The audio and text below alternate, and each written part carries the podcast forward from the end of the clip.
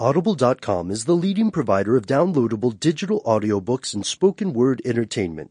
Audible has over 100,000 titles to choose from to be downloaded to your iPod or MP3 player.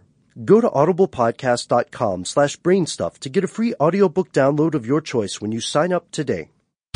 Welcome to Brain Stuff from HowStuffWorks.com, where smart happens.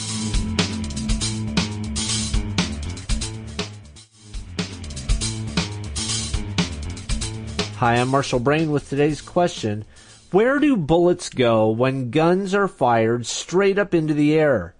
You may have seen television programs where people who are celebrating fire guns or pistols or machine guns straight up into the air as part of the celebration.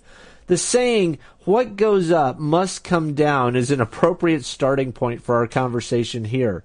If you fire a gun into the air, the bullet will travel up to a mile high, depending on the angle of the shot and the power of the gun. Once it reaches its apogee, the bullet will fall.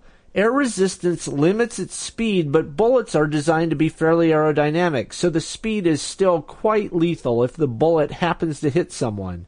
In rural areas, the chance of hitting someone is pretty remote because the number of people is low.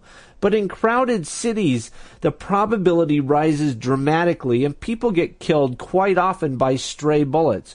Therefore, most major cities have laws in place to try to keep people from shooting guns into the air in celebration.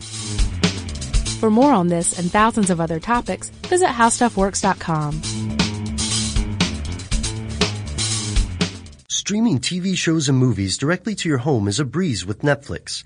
As a Netflix member, you can instantly watch TV and movies on your PC, Mac, mobile device, or television.